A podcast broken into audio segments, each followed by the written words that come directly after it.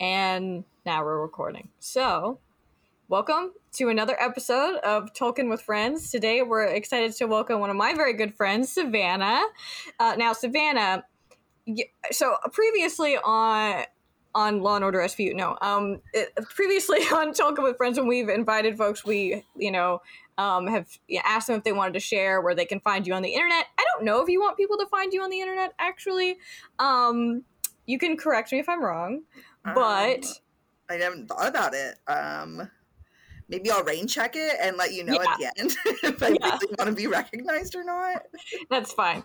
But Savannah, I love you. We've been friends for a long time, and part of that love was, I think, grown out of our mutual like of Lord of the Rings and th- things like Thumbelina. Um, yeah. So, uh, can you tell us a little bit how you how you were introduced to Lord of the Rings and what it is that you love about the story?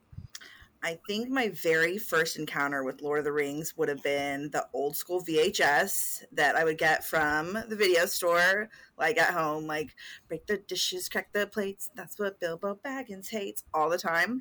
Um, and then decided to read them after I realized that they were books. And my mm-hmm. mom read me The Hobbit and I think I had to read it in some class in school uh, later years down. And from there, it just kind of grew. And then I became obsessed with the Lord of the Rings series. And then, of course, we go Silmarillion. I got into that, and that was probably one of the most intense things I've ever read. I don't know yeah. if I could do it again. I know. It took me so long before so I long. could actually like finish it. I mean, I've started it so many times. It wasn't until probably last year that I actually like was like, I did it. it's um, an honor to wear if you finish that because it's not an easy read. No, um, and it's um, it's written so it's not like a, a novel. It's a, textbook, it's a textbook, yeah. straight up, like a history textbook. Straight up, yeah. And now me and some of the nerdy friends that I've made via TikTok, we're in a we made ourselves a book club to read unfinished tales so that. that's what I was doing yesterday. Yeah. So it's all good. I mean, come to it in your own time, really. I mean, I feel like it's the message. We, I mean, because we've talked a lot about like, we don't care if you maybe you've only w- played the video games and that's your intro to Lord of the Rings, or maybe you've only seen the movies a million times. It, it, it doesn't matter to us. Like, all equally valid. So as long as you get you get to the same place, you get to the same yeah. place exactly. I mean, we're all we're all into it, so that's great. So now, Savannah, I do have to tell you that you may have to come back again next week because I misspoke and we actually aren't getting as much to Faramir as I had originally planned. So, but I know you have thoughts. You have been tricked. I know. I'm sorry. Um, but we will talk about him a little bit. It's just that the Arwen Aragorn stuff came into play more than I remembered it would. So I had to go back and read the append, you know, some of the appendices to fill in those gaps. So that kind of ended up taking up more of my notes than I anticipated. So just FYI, makes sense. Makes sense. All right, and my I'm here for the ride am I bad? So, so for everybody following along, we're talking about the extended edition of Two Towers between, like, if you started out an hour and 34 minutes in until about two hours and 13 ish minutes in. And just because of the way that Peter focuses so much on Helm's Deep, I think we're going to get to the bulk of that next time, and also probably just like the end of the movie because at that point it just becomes its own thing. Like there's not a ton of there is book reference, but there's it's not as much because like he will just touch on some chapters, but then like focusing on Helm's Deep for way longer than maybe he needed to. So that's the heads up. Um, and so this chap. So today we're talking about chapters like of herbs and of herbs and stewed rabbit, plus like five seconds of Treebeard. Not really much. Um, and then some changes to how the beginning of Helm's Deep starts the chapter, and then we are going to get into Arwen and Aragorn's story from Appendix A in the back of Return of the King, if you need to check for reference. We cite our sources here. so to break down these differences, I think let's start. Let's just like go through it sort of in the way that the movie presents it to us. So we start with the people of Edoras are making for Helm's Deep, and we see Wormtongue talking to Saruman um, about how vulnerable they are. And this apparently gives Saruman the idea to send out his warg riders, which are those freaky looking wolf things. Um, I don't actually think they're supposed. I think they're just supposed to be like big wolves, but um, artistic inter- artistic license is taken, right? And they look very gross. Um, so this scene doesn't happen at all in the books. It is, uh, I don't know. Uh, I'll, I'll tell you what actually happens and why I think Peter does it. Besides his love for battle scenes, um, so in contrast, in the books, Theoden sends the women and children to Dunharrow, which is where we're going to see them end up in Return of the King. That's where they muster the Rohirrim before they head off to Gondor. And he is taking his army straight to Isengard to confront Saruman based on the advice of Gandalf. You know, he's like, go get him. So he's like, I will do that. And um, on the second day of riding, a rider of Rohan appears and tells them how, though they were holding the fords of Isen, which is one of the borders of Rohan, all of Isengard must be emptied and has killed or scattered their forces. He doesn't know where Erkenbrand is, who is like their leader. Um, he doesn't know who's been killed or what, but basically he's like out of breath and like, you've come too late. Um, and so this is the moment that when Gandalf hears it, he immediately takes off with like no explanation, just he doesn't even say look for me at dawn on the fifth day like in the movie. He's just like go to helm's deep stick to the plan. Bye. Um and the and then that's when the rohirrim change direction to helm's deep and they through this you know this pursuit they realize that isengard is following them and they they know it's a huge like the the uruk-hai and it's also um the wild men, the, the Dunlendings, the men of Dunland, who are also with the Uruk-hai. It's not just solely Uruk-hai. Um, and they that they realize that they're being pursued. Like they see their their torches and stuff behind them, and that's how they know that it's an insane number. Uh, and you know they make it to Helm's Deep before they before the Uruk-hai, and they close it all off and all that. Um, but in this, we see them making it to Helm's Deep, and that's about it. And then, you know, we see Aragorn falling off this cliff, right, with his little fight with an orc. And so to me, the purpose of this silly battle to unnecessarily kill off some dudes um, is to separate Aragorn from the group so that it is in fact Aragorn that tells them the news about how massive Saruman's army is and in, in explaining it, it feels like such a roundabout way to do that when they could have just.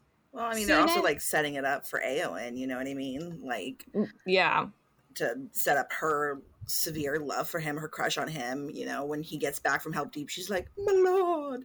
So yeah, I think that's also part of it. Is they were setting it up for that, but it mm-hmm. is like super roundabout to do all those yeah. things because she's already obsessed with him according. I know. Yeah, yeah. She, she. It's like she lays eyes on him and she's like, drool. Like, girl, you've known him for two seconds. I know he's fine, but you need yeah. to calm down. Calm down. Yeah, and my man is taken. Yeah. My man is taken. So, um, and you know, I get it. I get it for Eowyn. I mean, she's probably never. I mean, as, you know, as far as who Eowyn is, she is somebody who is very focused on like she understands that the times that they're living in right? She knows that darkness is ahead but she wants to be a part of the the fray. You know she wants to be one of the people that makes shit happen you know? She doesn't want to just stay home with the women and children.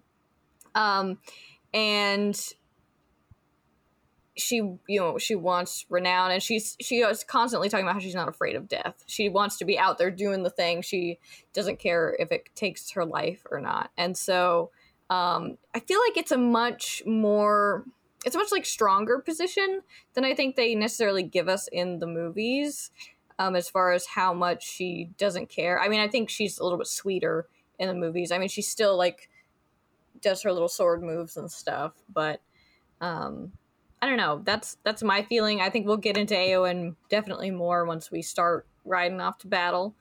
But those are my initial thoughts at this point in the film. Ladies? I had a thought and then I lost it. Oh, In, in on the Eowyn realm. Um, it was Yeah. there. It was Mhm. good too. Um, can confirm it was an excellent thought.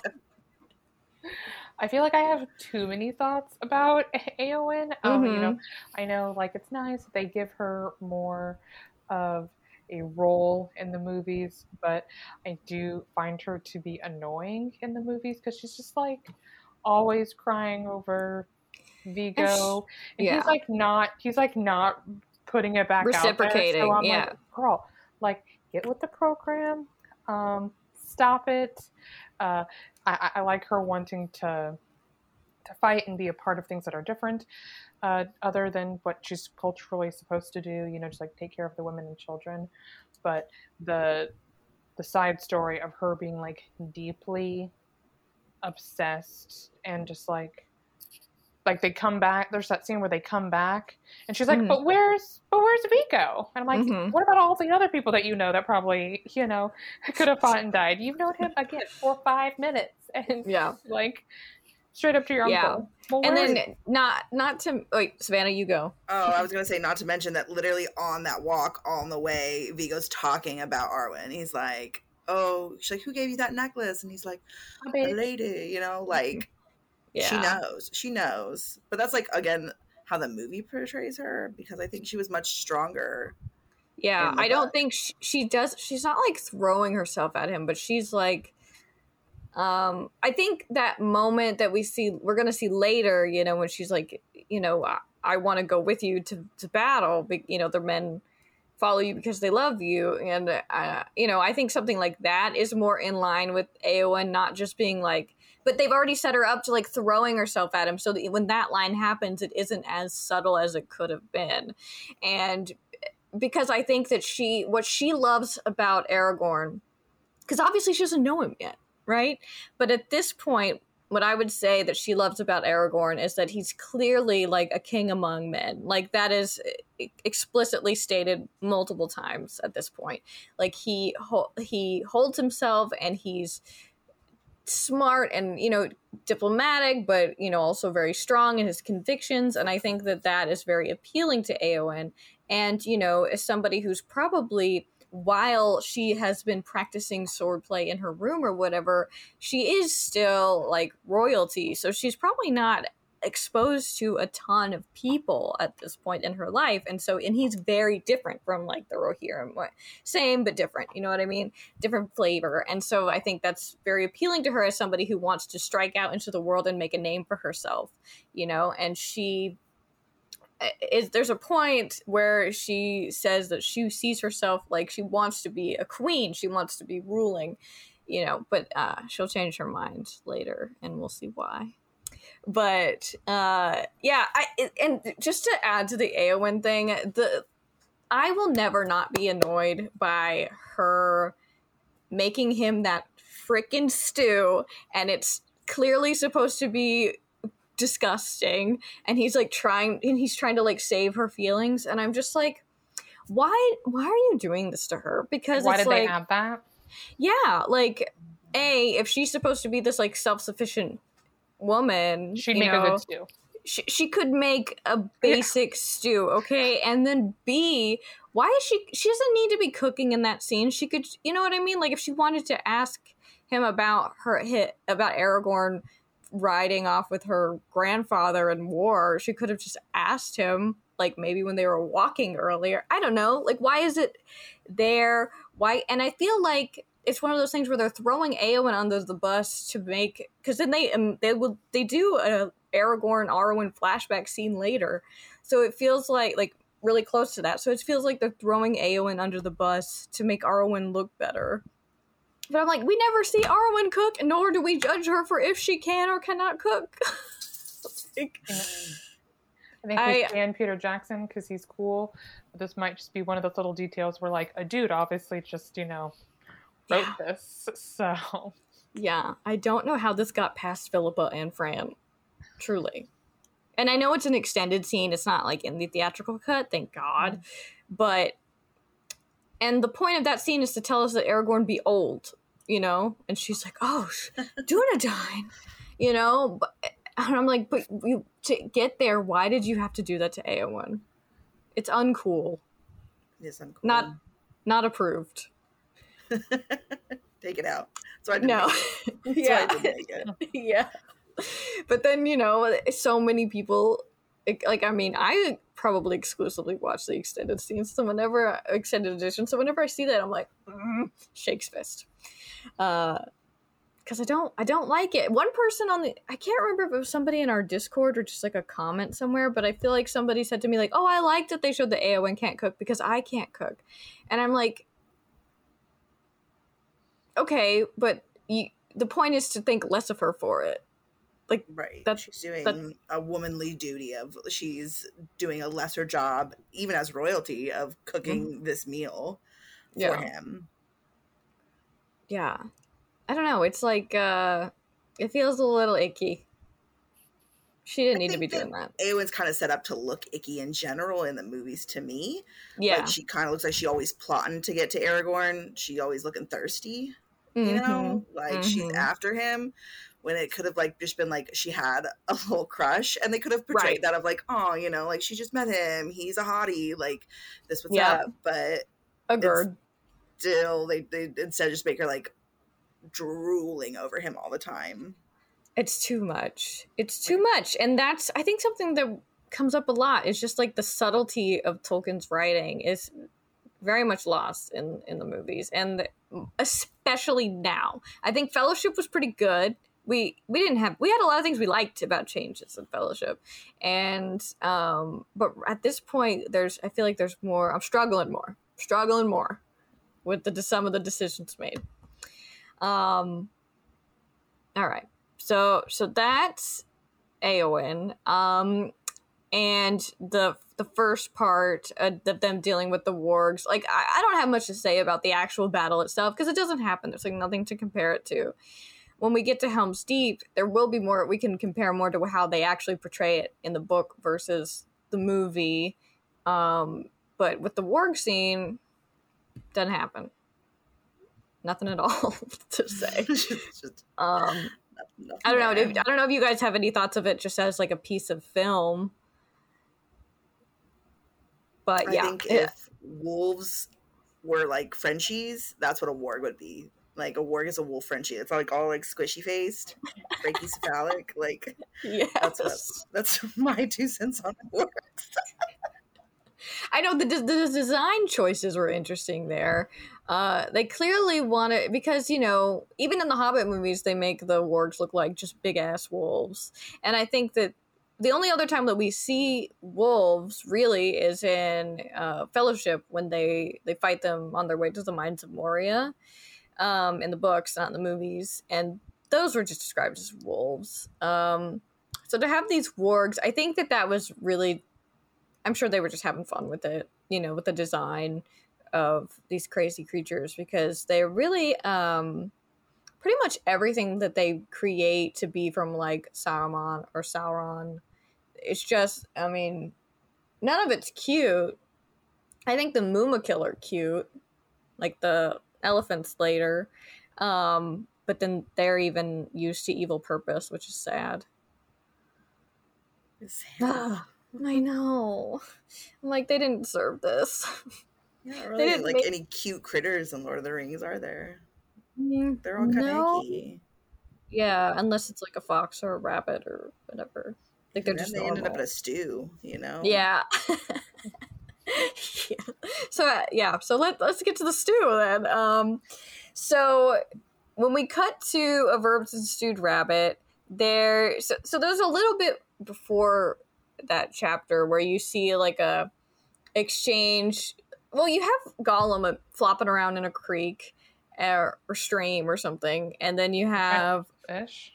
yeah, he's trying to grab that fish and looking, looking very proud of himself when he catches it. I feel like there's um an ex like in this an extended edition on the DVDs where they're talking about like the actress and stuff like that. There's like footage of Andy Serkis. Yep. Just, Yep.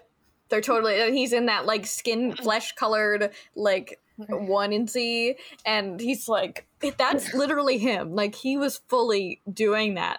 And and he- i mean i think andy serkis and uh, everybody is like an incredible actor and like the commitment to that is amazing but also he gollum doesn't do that. You didn't, but you didn't have to. you didn't have to do that. And it's funny because they really they're like leaning into this. So so in this part, we also see Gollum have that conversation with himself where he tells the like evil side of himself to go away.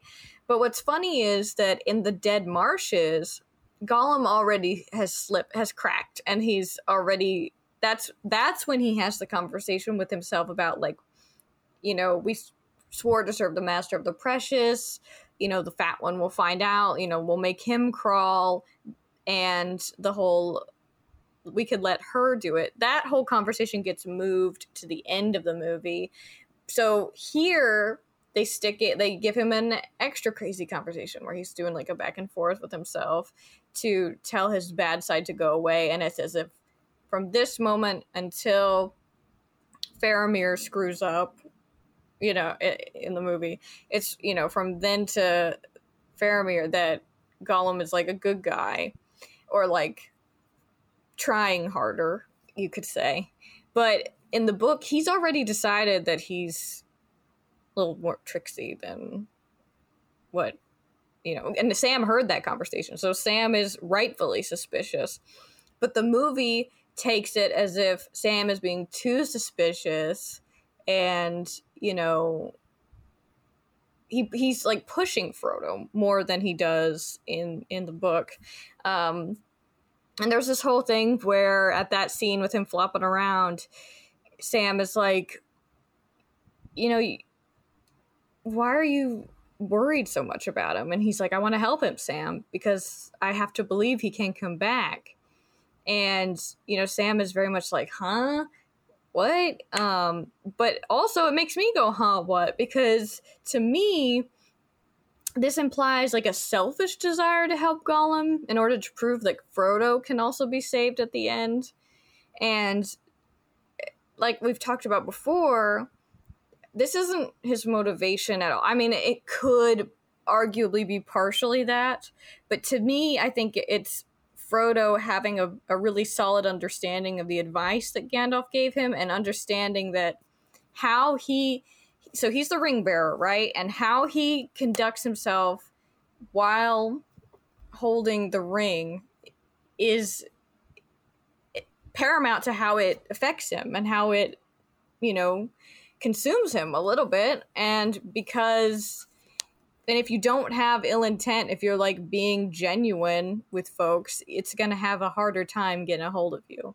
And so to me i mean i guess that's partially self-serving but i think it's also like once he saw gollum he fully understood why bilbo didn't hurt him you know when he definitely could have. And so i think it's like gollum is just a sad story and he doesn't want to make it sadder um you know that's my impression of it but i think I think They- because it is such a sad story with Gollum, that's why they kind of try to lighten it up in the movies a little bit. They're trying to Mm. say, like, hey, you know, maybe he still can come back from this. Maybe, you know, look at this good part of him. He's being helpful. He's Smeagol, you know, he's got this. But, like, that means maybe, you know, it's giving you hope throughout the movie of, you know, maybe Frodo's going to be okay too if Gollum's got this redemption arc going on that doesn't pan out. hmm yeah i get that and I, and I get leaning into it more but the way that they use it um to draw sam and frodo apart is what makes me the saddest Because that's the Be- saddest story for real. Yeah. Cause they're really like ride or die. I like I know that they're setting up that ridiculous scene of like go home Sam later, but it- I'm like, oh why did we have to go there? because um and you know, there's like some really beautiful things that happen during this walk to Mordor when we switch to Sam's perspective that it's just, he's just so wholesome. And you know it's it's things like this that that really get lost. And i and i don't know how you would put it in there. I'm not arguing that they should have but just from like a if you're interested uh thing there there's this part where um, Sam asks Gollum to go find some food. So in the movie, they show Gollum just showing up with two, you know, rabbits and is like, eat them, like being real gross about it. Um, but Sam actually told Gollum to help him go find food, and Gollum goes to help, which is, uh, I think that's pretty solid. That's pretty solid interaction between those two. That um, you do, like, Sam is like ultra suspicious of Gollum in in the movies, but and rightfully so, right? But at the same time, I think Sam is softer towards Gollum because he knows that's what Frodo would expect of him. He very much like respects Frodo's position on Gollum, even if he doesn't necessarily agree. So he's like keeping an eye out, but still not being too mean.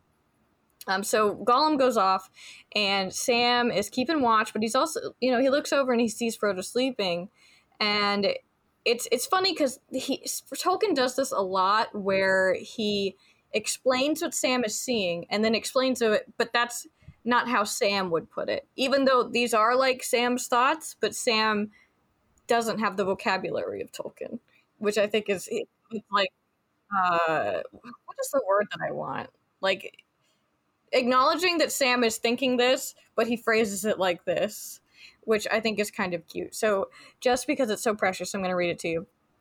So then, as he had kept watch, Sam had noticed that at times a light seemed to be shining faintly within, but that now the light was even clearer and stronger. Frodo's face was peaceful. The marks of fear and care had left it, but it looked old, old and beautiful, as if the chiseling of the shaping years was now revealed in many fine lines that had before been hidden, though the identity of the face was not changed. And and I get it, like Frodo was literally like Elijah was literally like 20 years old when they made this. So sure, I get not putting this, but then it says, not that Sam Gamgee put it that way himself. He shook his head as if finding words useless and murmured, "I love him. He's like that, and sometimes it shines out, shines through somehow. But I love him, whether or no." so it's... precious. He's just so wholesome. He just so always good. seeing Frodo. He just he's like, I see you. I'm here mm. for you and Frodo's like in the movie, of course, is not nice to Sam. Yeah. Not nice yeah. to Sam. Yeah, we see him in this scene particularly like snap at him, like, what do you know about it? And uh it's like, no, no. that's that's not Frodo, really. Um but that's why we're talking about it. Because I, I think that their dynamic in the books is so special. You know, the way that despite everything, you know, despite not agreeing on things or despite going through literally like hell and back, they they stick to each other, you know? And I think that's true of the whole fellowship, really, even when they're hundreds of miles apart or however far it is in Middle Earth because I do not know. Uh, but you know what I'm saying? Like they're very far apart, but they're always constantly thinking of each other, and I think that that is the strongest with Frodo and Sam because of the way that they feel about each other. You know, like Sam is he not only respects Frodo, but you know he truly cares about him, and Frodo knows that he's older, wiser, whatever. Like, and he fully feels responsible for Sam. So like I don't know. They're so precious, and it it it's a little heartbreaking you know, the way they do it in the movie because it's not. We don't get all of the precious moments. Hashtag not sponsored. Especially not towards um like Frodo to Sam because Frodo does have that love and that care and that need to protect Sam too, and that's not mm-hmm. shown really at all in the movies. It's mainly like Sam literally carrying him. Yeah. Yeah, and there yeah, there's um cuz you can see Sam doing like a lot of the physical stuff for Frodo, but I think Frodo is also doing like a mental lift for Sam. You know, like Sam giving his full trust to Frodo about the whole Gollum situation, where Sam might have just gotten rid of Gollum. He probably would have tied him up in the Emyn Muil and let him die there, you know, and not thought about it. He probably would have thought about it again, honestly. But you know, he would have thought about it. He would have thought it. It would have. It would have been. But you know, he might have entered. You know, he might have gone through with that longer. The you know for. I'm, I'm not. He might have gone back, but you know what I mean. He he probably would have left him there, and it wouldn't have been great. So, um, but he fully trusts Frodo in this, and like goes along with Frodo's, you know, treatment of Gollum. He isn't like totally mean to him, like, and I feel like he is a lot meaner to Gollum in the in the movies.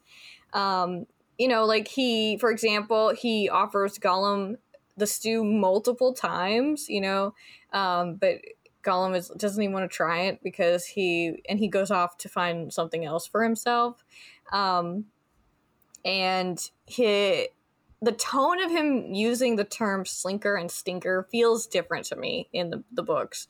Like he you know, Frodo is like, why do you call him names like that? Put him down all the time in the movies. But the way that he says it in the books, it doesn't like it's it's more just like Sam to himself. He isn't doing it to like put him down per se. Like, listen, there's this line where he says, and Gollum isn't even here at this point. Gollum's off to go find his own food. And he says to Frodo, basically, Frodo has napped, they've eaten, and now Sam's gonna nap. And he's like, you know, don't like keep an eye out for Gollum because he's like, I don't feel too sure of him. There is a good deal of stinker, the bad Gollum, if you understand me, in him still, and it's getting stronger again. Not but what I think he'd try to throttle me first now. We don't see eye to eye, and he's not pleased with Sam. And he does this thing where he like mimics Gollum when he's talking about Gollum. He says, We don't see eye to eye, and he's not pleased with Sam. Oh no, precious, not pleased at all. so it feels a little sillier and not so much mean. Mm. You know? Well, I think because also Sam is just like sweet and he's like again, he doesn't have that vast vocabulary, so he's not going to have other ways to describe them. He is describing him as he sees him, like he's being a mm. stinker. Mm. So that's what I'm going to call him because what else do I have to call him? Yeah, and I think that is played out way more in the book of as far as like how he's not malicious in his hate toward mm-hmm. or his mm-hmm. dislike of Gollum. Right. He's more he's distrustful, he's worried, but Frodo's like, you know, this what my choice is. And he's like i respect you bro. So yeah. Exactly. but not in the movie. So, he's like real big mad at each other all the time. Like they're constantly torturing each other all the time. Yeah they are. And then frodo has to be like in the middle of it um which isn't really fair to him because you know the ring isn't not eating him up. Uh so they they like add this layer of drama and i'm like isn't it hard enough without them? hard enough okay. Like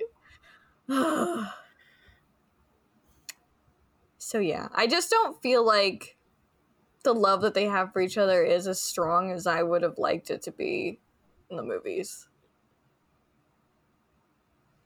And i'm sure we're going to talk about this forever but I think a problem with like portraying it. There are already so many memes and so many things about Sam and Frodo being in love with each other and mm-hmm. that whole thing. So they were like, how do we make a movie and show like these two best friends that clearly love each other so much, but not make it come off? They kiss each other's hands. they love each other. yeah. friends do. I know. It's just like it's funny. Yeah, it's interesting to think about them dealing with modern toxic masculinity and trying to not upset it, I guess. You know, um, set it or feed into it. Yeah, they're trying to portray something that's passable for people's understanding, I guess. I don't know. I'm just like, you know what? Just push the boundaries. Just show them like caring about each other. Like it's just what it is. You know what I mean? It's not like making it it's not trying to make it t- I'm just, I- but you know, I can just see executives being like, "It's too gay," or Yeah. something. that's exactly. I'm pretty sure that's exactly what they said. They were there was a panel, and that was Yeah. what was said right there. It's just, not ma'am. It's sad. They're just I mean, yeah, whatever.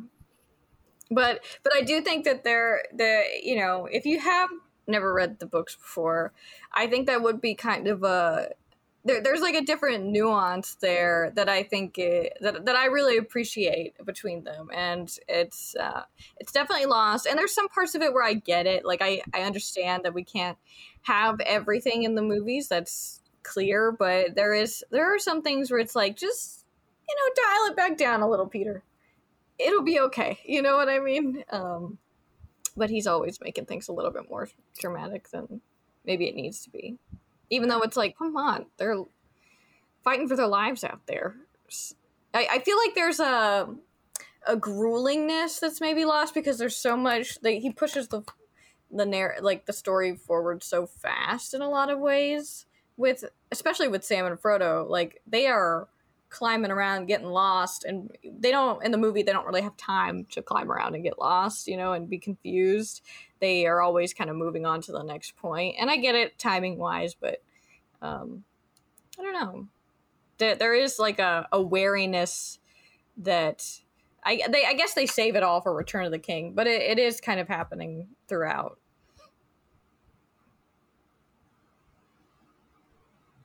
But I'm trying to think like how they would have. I mean, I don't right, know. They're pushing that pace so fast, and they are pitting, you know, Sam and Gollum against each other. So there's not really time to show the love that Sam and Frodo have for each other and all that they go through. yeah But I would have liked to see it regardless. Yeah, I bet that there I bet there could be like some tone shifting that they could have done if they wanted to make it similar to how it is currently presented, but maybe they didn't feel like it was like compelling enough. I don't know. I wasn't there. They didn't ask me. That's the problem. That's the Yeah. I know. I mean, what? I was I mean, were they filming in like 98, 99? So, I, I, I was like 8 or 9 or whatever when the, they were dealing with this. so- Sorry. We'll get them next time. next time around. Well, I Yeah. mean, you could have got them next time. You did have Yeah. them next time. yeah. Be then. Sorry. Uh. so okay, so where does that leave us? Okay, so then we've got like the difference with um, Sam cooking the food.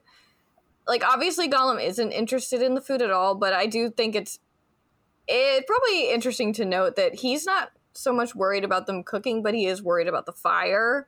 You know, Gollum is like, "What are you doing, you dummy? Like, do you know where we are?" But there is a point where I think Sam feels better when they're in Ithilien. It used to be the Garden of Gondor once upon a time, and so there are still, and like the air is cleaner. Like there, there are herbs and you know plants making it have a there's an aromatic scent, and like his heart feels lighter. So he is taking some liberties with, you know, taking some chances by cooking this food, and um, Frodo's asleep when he's cooking, so he doesn't have anybody to be like, no, no, this is really a bad idea. Um, and Gollum is like, oh, and so Gollum leaves at that point, you know, after he's starting to cook it, and he's like, oh, if you ruin the food, you're gonna get a scene. I'm out. So he, and it also, and it almost works out, but then there is a some of the ferns. So there's a lot of foliage. Some of the ferns catch fire and make a little wisp of smoke, and that's how Faramir and his rangers figure out where they are. And they find them, um, and luckily they're not bad guys. I think that in the mo- movie they are immediately like me, like, you know, they like rough them up a little bit and bind their hands. Um, but in the books, you know, they follow them or they find them and they're like surprised that they're like, "That's not an orc." You know, because that's what, who else did you expect to see in Ithilien at this point? You know, you they were expecting a bad guy, and then they see Sam and Frodo, um, and so they're surprised. And one of the rangers goes, elves? And Faramir responds, No, they're not elves because elves are wondrous fair to look upon. And Sam is like, Meaning we're not? I thank you. and he's me? Oh, yeah, and then he's like, "Thank you kindly." And when you finish discussing us, perhaps you'll say who you are and why you can't leave two tired travelers to rest. And you know that's where the line "There are no travelers in this land" comes from. It's Sam being sassy and Faramir being like, "Okay, well, what do you expect me to say?" so, and and what's funny is it's like in the movies, Frodo doesn't admit to knowing who Gollum is until the last minute, until they're about to kill him, you know. But Frodo pretty much offers up a lot of information to Faramir. Like he perceives that they, he he notes that they remind him of Boromir and that they look chill, like they must be Gondorian men. Um, and so he admits to knowing Gollum, and but he's like, I don't know where he is right now, but yeah, he's like entrusted to me. Um, and he also tells them like they're coming from Rivendell, also known as Imladris. Boromir was a part of our group, um, and he asks Faramir if he knows the riddle that Boromir brought to Rivendell. You know the um, you know seek for Isildur's bane in Imladris it dwells. Something something halfling is also a part of that. And Faramir's like, yeah, I know it. Why do you know it? so he's like, hmm, very sus, but you know he's he's intrigued. And um in the movies they also switch the order around. They have it to where Faramir takes down the men of Harad and like the elephant and then runs into them. But he like runs into them and then is like okay well there's some dudes coming so i'm gonna go but i'm gonna leave these two guys to guard you. And uh Frodo says he's like gives him this whole flowery speech. He's like, "Think what you will. I'm a friend of all enemies of the one enemy. We would go with you if we halfling folk could hope to serve you, such doughty men and strong as you seem, and if my errand permitted it. May the light shine on your swords." And Faramir's like, "Halflings be courteous folk, whatever else they be." He's like, "Okay." You're nice. You're Yeah. real nice. he's like i'm not used to that um so then they go off and and take down the you know the some of the men. I don't know if they get all of them but they take down some of the men that are going to you know serve mordor. But because basically they the men that are left to guard frodo and sam tell them that like there are these guys they're getting more and more confident thinking that just because they're in the shadow of mordor that they can just walk freely and we're going to show them absolutely not. Um, and there is a line that they give to Faramir that is actually a part of Sam's thoughts um, when he sees because there is a man that falls near them um, and he that is one of the men of Harad and he falls face down and it says he was glad that he could not see the dead face. He wondered what the man's name was and where he came from, and if he was really evil of heart, or what lies or threats had led him on the long march from his home, and if he would really not rather have stayed there in peace. Uh, you know, and it says it all on a flash of thought, which was quickly driven from his mind. But they take that and they give it to Faramir to basically say like this exact same thing, but Faramir wondering who this guy is. Um, and then he says, bind their hands. I'm like, oh, all right, I'm going to be rude. but I thought that was an interesting choice of switching it from Sam to, to Faramir at that moment. Well, because they chose to make Faramir aggressive from the get go in the movies. He just came in. And he's like, "What's good? Like, what are y'all doing here? We're gonna bind your hands. Like, I am one of your tomfoolery. None of it." And so, like, he doesn't have a chance. Like, there's no open dialogue. He's not like, hmm, "What's going on here?" Like he's Yeah. in the books where he's just like, you know, I'm an intelligent man. I'm here. You're here. You're not orcs. You know, you're not elves. What's going on? Mhm. Uh, Yeah. It's, He's it's just all, interesting. like moody, broody, and like squinty eyed. He's super Yeah. squinty eyed in the movie, and like he is making judgments with those squinty eyes. Yeah.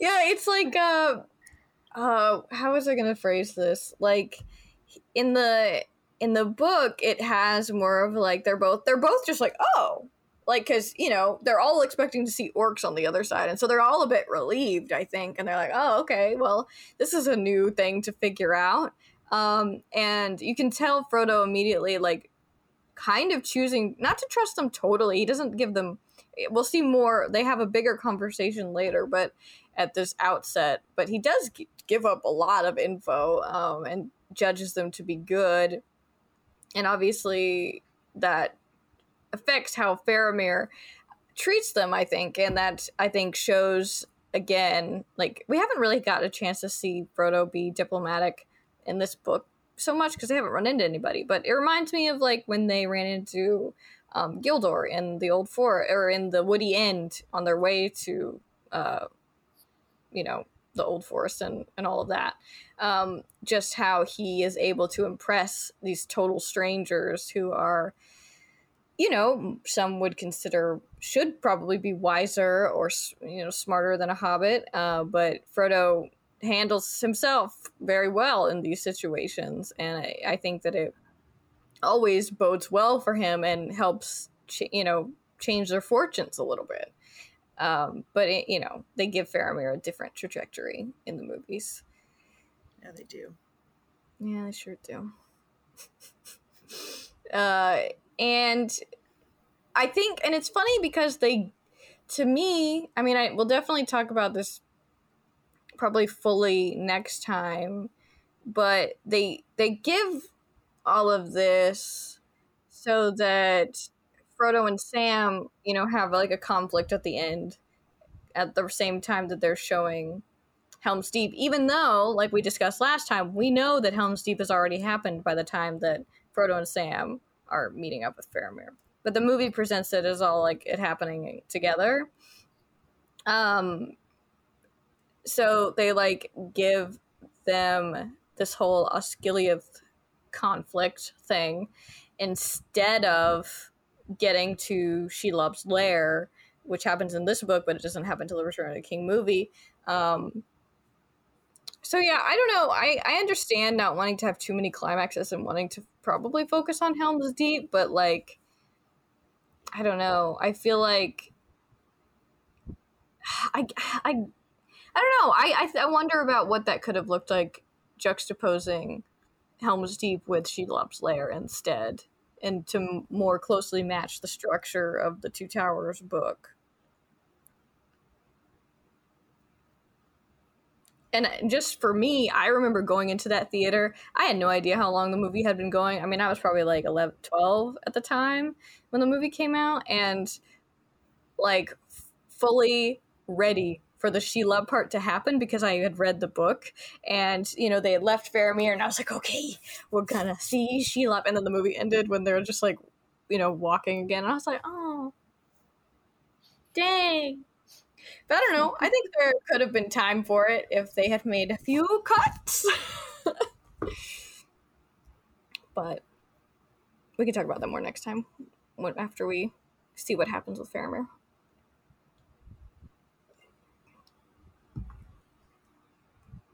Ladies, I feel like I'm talking too much. Tell me your thoughts.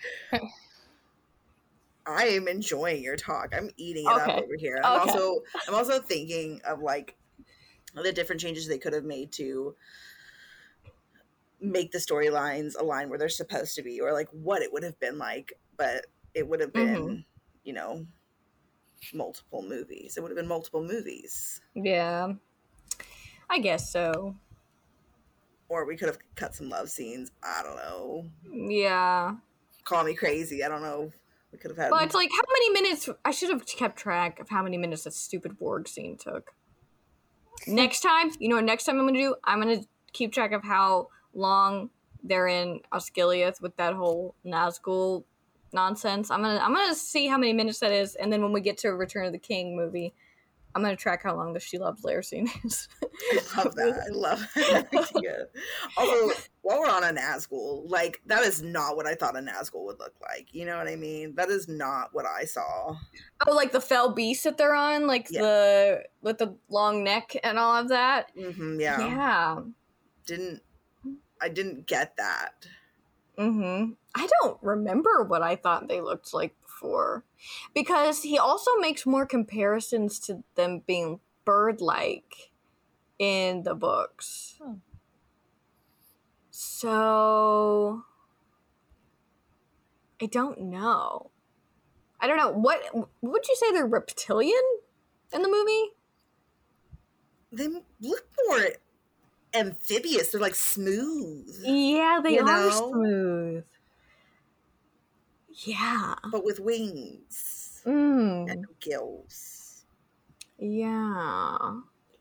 Yeah, those crazy teeth. Yeah, that does look kind of like a well, it's crazy fish. Like more like what I would imagine Nessie looking like than what I would imagine, Like the Loch Ness monster. but with wings yeah. Yeah, like an evil Loch Ness monster. for sure.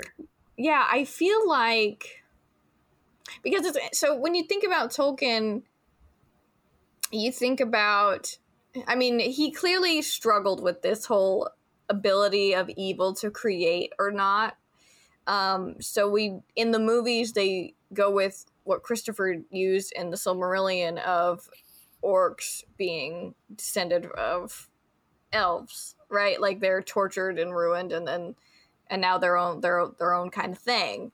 Um, and so and I know in the book they also have Treebeard talking about how trolls are in mockery of the Ents, you know, both strong and like Well, earth like, but Ents are better, he says.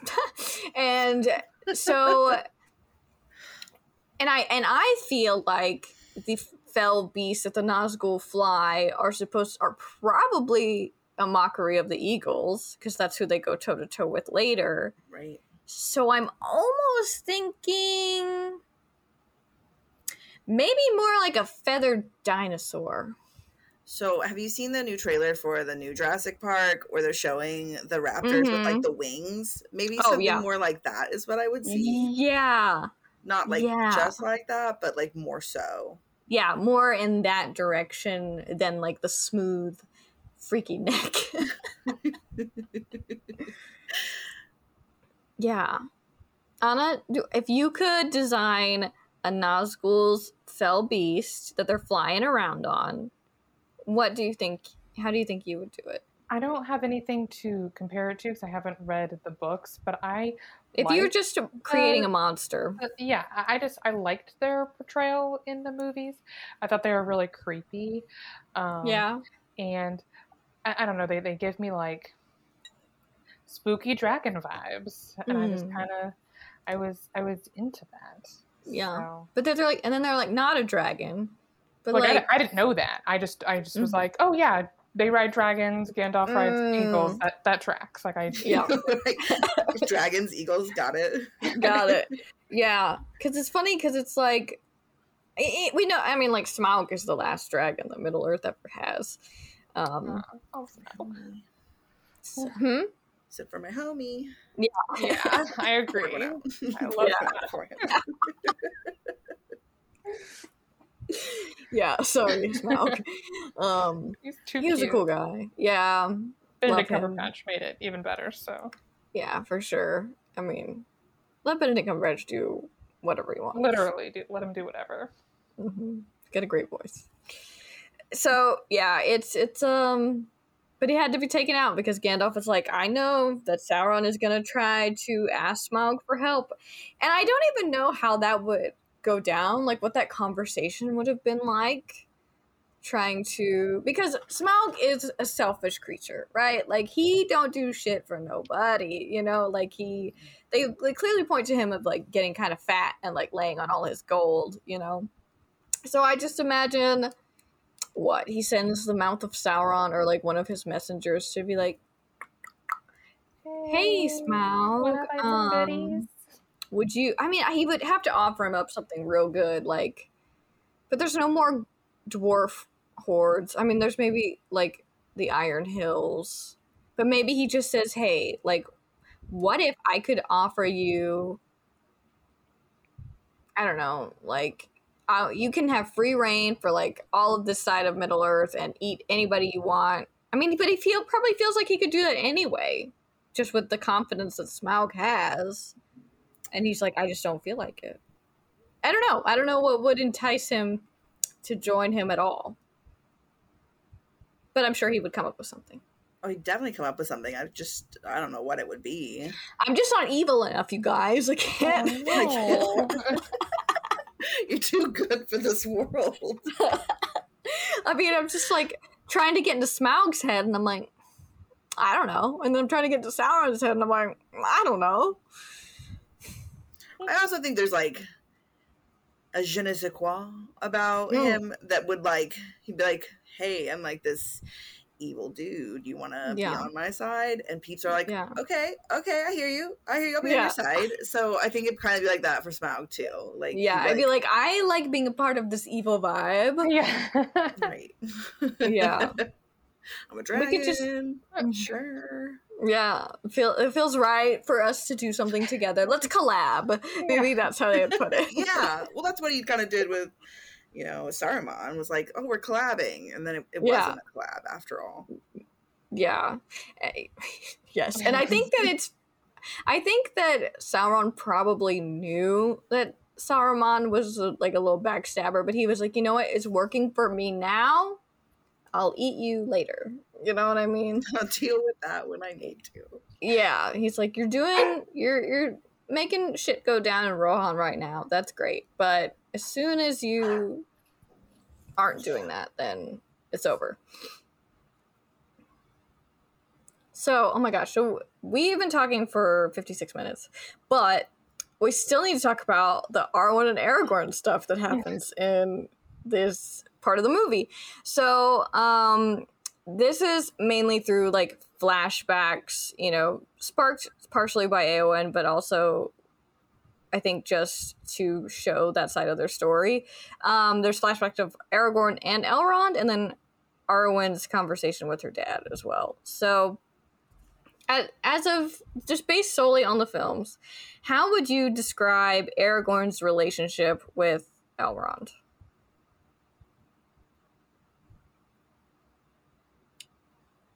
Anybody, I chime in. think. I mean, I, I don't know. It's obviously like that's your boo thing's dad, so there's respect, and he's like Mhm. like a king, like an elf king, so there's Mhm. also that respect. But I, I just think it's like, oh yeah, they're close because like he's been dating Arwen forever. Mm-hmm. Mm-hmm. i always get the vibe that elrond's like he is wasted potential because he's not living up to his king status you know Yeah. and that he's not good enough for his daughter because of that that's the kind of vibes he gives me in the movies Yeah. like you could be this you're not my daughter's choosing you.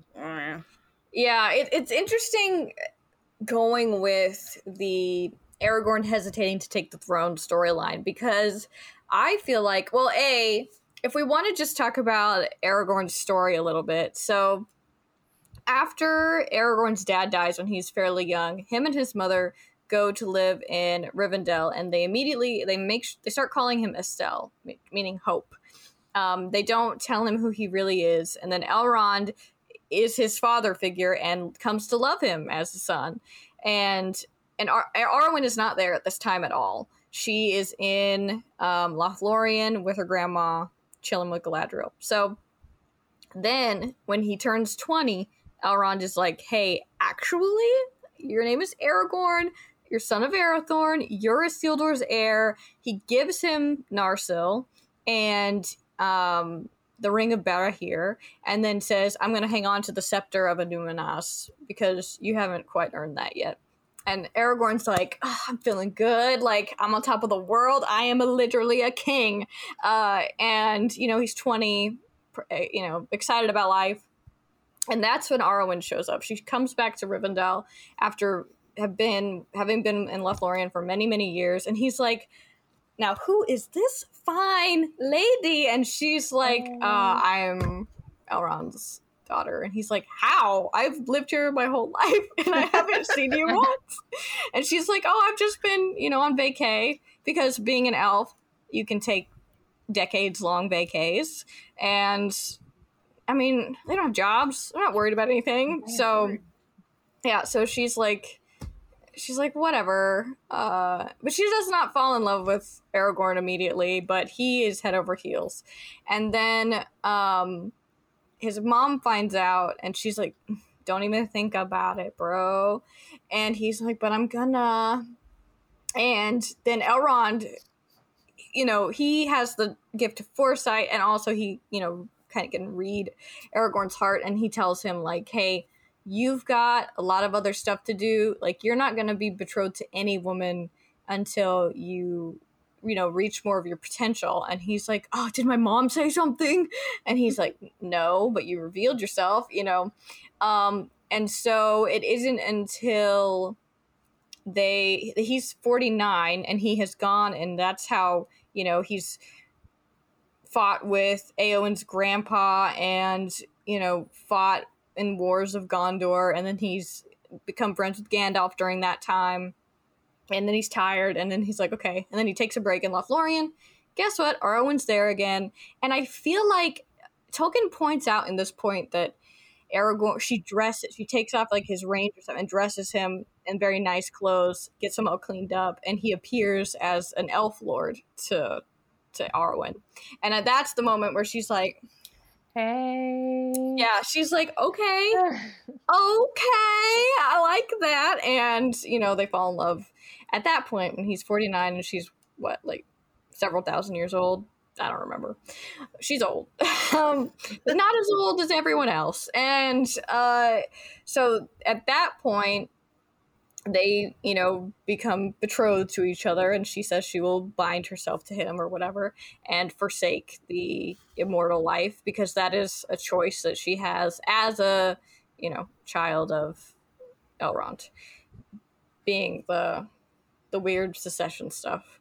Um, because and so then Elrond finds out that he's you know that now he's he was worried about it before, but he was like, nah, Arwen won't go for it, and now Arwen's going for it. So he's like, okay, this uh, you know breaks my heart a little bit because he loves them both, but he also you know had planned that Arwen would go with him to the Undying Lands when it was their time to go, and he tells Aragorn, um, "You do not yet know. You do not know yet what you desire of me." And knowing more of Elrond's backstory, it's like, ouch, because with Elrond, he was him and his brother Elros, and Elros goes on to become like the king of Numenor, and Aragorn is descended from him that way. But there's a lot of don't worry about the genetics thing. There's a lot of uh, people that happen in between that. Um, but he so he when he was growing up he was essentially raised by these elves that were the enemy of his family but they took pity on him because his dad Elendil went off to warn the god warn the Valar about what was going on in Middle Earth, and like he's saying Morgoth is going to win. Like we need your help. And Elwing, his mother, she had one of the Silmarils at that point. They were pursuing her, like Feanor's sons, because they had swore a stupid oath that they were gonna come hell or high water. They were gonna take one of these jewels that his dad, their dad, made, and then she flings herself into the sea. Ulmo turns her into a bird so that she can survive, and then she goes catches up with her husband. They go to Valinor. They're not supposed to go to Valinor, so they give them a choice of like you can stay or go and you can have you can live like a man or you can live like an elf. They choose elf uh but and then that choice passes down to only Elrond's side. Uh, well, because Elros chooses man, they give him Numenor all of those are now Numenorians, and they have extra long life, but they are men. They don't have the life of the Eldar. Elrond chooses to be an elf, and that's you know that passes on to Arwen. But then, so his dad is literally the evening star, like Eärendil with the uh, Silmaril on his brow. So whenever they talk about the light of Eärendil, our most beloved star, literally Elrond's dad. Um, No. so so that happens. Doesn't get to be raised by his parents pretty sad, even though he's just can probably look up and be like, "Sup, Dad?" Uh, yeah. Hope that's hope you're uh, satisfied with that choice to not raise your children. And then Arwen, you know, his her mom, um, and also like her brother's mom, uh, but you know, Elrond's wife, she gets tortured by orcs and goes off to go to Valinor, the Undying Lands, before everyone else because she's like had it with the world. So he is obviously banking on him and his kids going to back to be with love of his life, you know, live happily ever after, for you know, say bye bye Middle Earth, we don't need you anymore. And then Aragorn is like, you know, and and loving Aragorn as well. So having these two people that you love very much also fall in love and then be like taking your daughter from you. I mean, that's got to be rough. It's a lot. Yeah. So so Elrond's story, yeah, it's it's a heavy one. So it's like when he said, so he says, "You do not know yet what you desire of me," and then sighs and says, "Like we won't talk about it anymore. Like you know what you have to do to to win Aragorn, uh, to win Arwen's hand." And so it's funny to me that like I don't know. In the movie, he, Elrond is just like gaslighting everybody. He's like, "Let her go. Her, you know, love for you will be evergreen." And then to Arwen, he's like, "Do you not? Do I not also have your love?" You know, and it's like, no, he like concedes that they have that autonomy to make that choice for themselves, but he does give the condition that you have to be the best of the best, and therefore king of Gondor. So it's like but that doesn't really happen in the movies and therefore that takes away that motivation from him even though you've got to know that's got to be one of the biggest like he knew he wanted to be king at 20 but then to have that extra layer added to it like there's no way he's not taking that kingship if he can. Right that's his that's his he's getting the girl he's getting what is his birthright he going for it. That's what i'm saying. So you know it's a a little sad that they they make that a little bit harder. I mean, I feel like they could have had that be a little more in line with what the the books had, but you know, always the drama.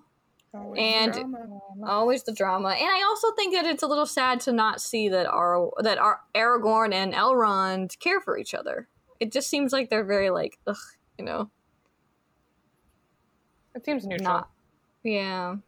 Yeah, I mean, you can tell like Aragorn's got fondness for Elfkind in general. Like he's got that yeah. fondness for them, but like it isn't specifically directed towards Elrond. I mean, it is obviously yeah. towards Arwen, but mm-hmm, mm-hmm. Yeah, and, and it's a little sad because that is like his uh, father figure in a lot of ways. Yeah.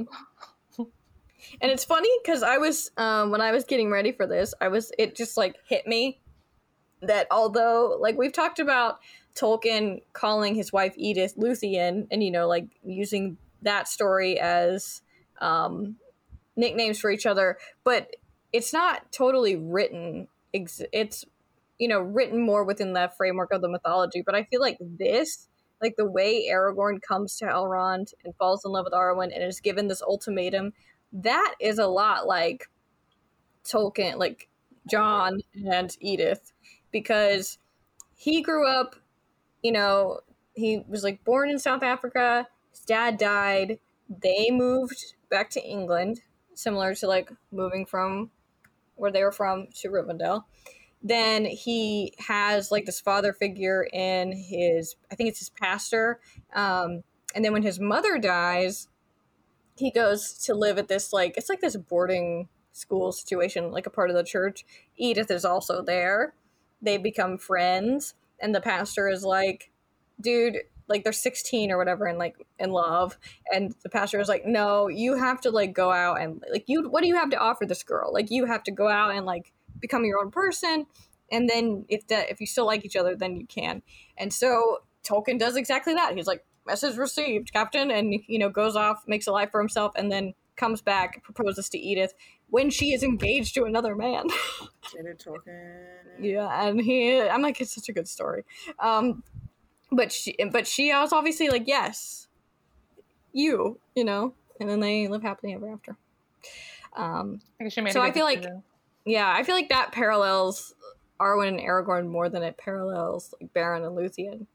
Even though I know that he thought of Beren and Luthien first, but it's almost like he was just like, "This is my story for this one. We're just doing me." it's all about me. Yeah. so, okay, so that is really this whole section of movie. Did anybody else have any other thoughts about from, you know, the point where they're leaving Edoras to, you know, getting there, or Frodo and Sam meeting Faramir for the first time?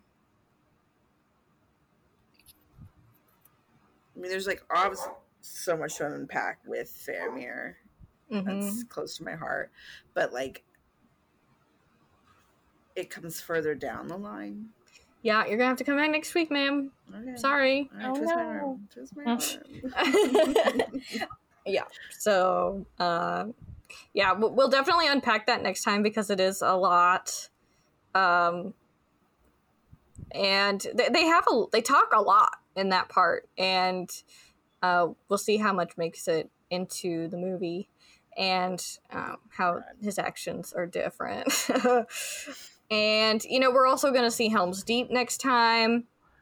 We're going to see you know, like obviously they get captured or taken by Faramir without Gollum. We're going to see his reintroduction uh, back to the fray and how that's different.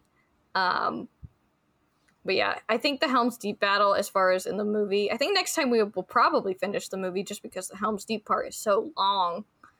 So Um, much Helm's Deep. I know. So much Helm's Deep. And yeah, and I think we could probably go into like we started we saw one battle this time, but then next time I think we could probably go into like the differences of um battle and like the portrayal of war in the movies versus the books. I think that and Faramir are probably going to be the big things. If I remember correctly, but obviously I don't know until the next week what the exact comparison is. Um but yeah, so that's all I had. If nobody else has any other thoughts, then we will see you next time for The Window on the West, The Forbidden Pool, and finally the rest of the Helm's Deep chapter and the Treebeard chapter, because those two are broken up over more of the film. Um, so we will see you next week, and thanks for tuning in.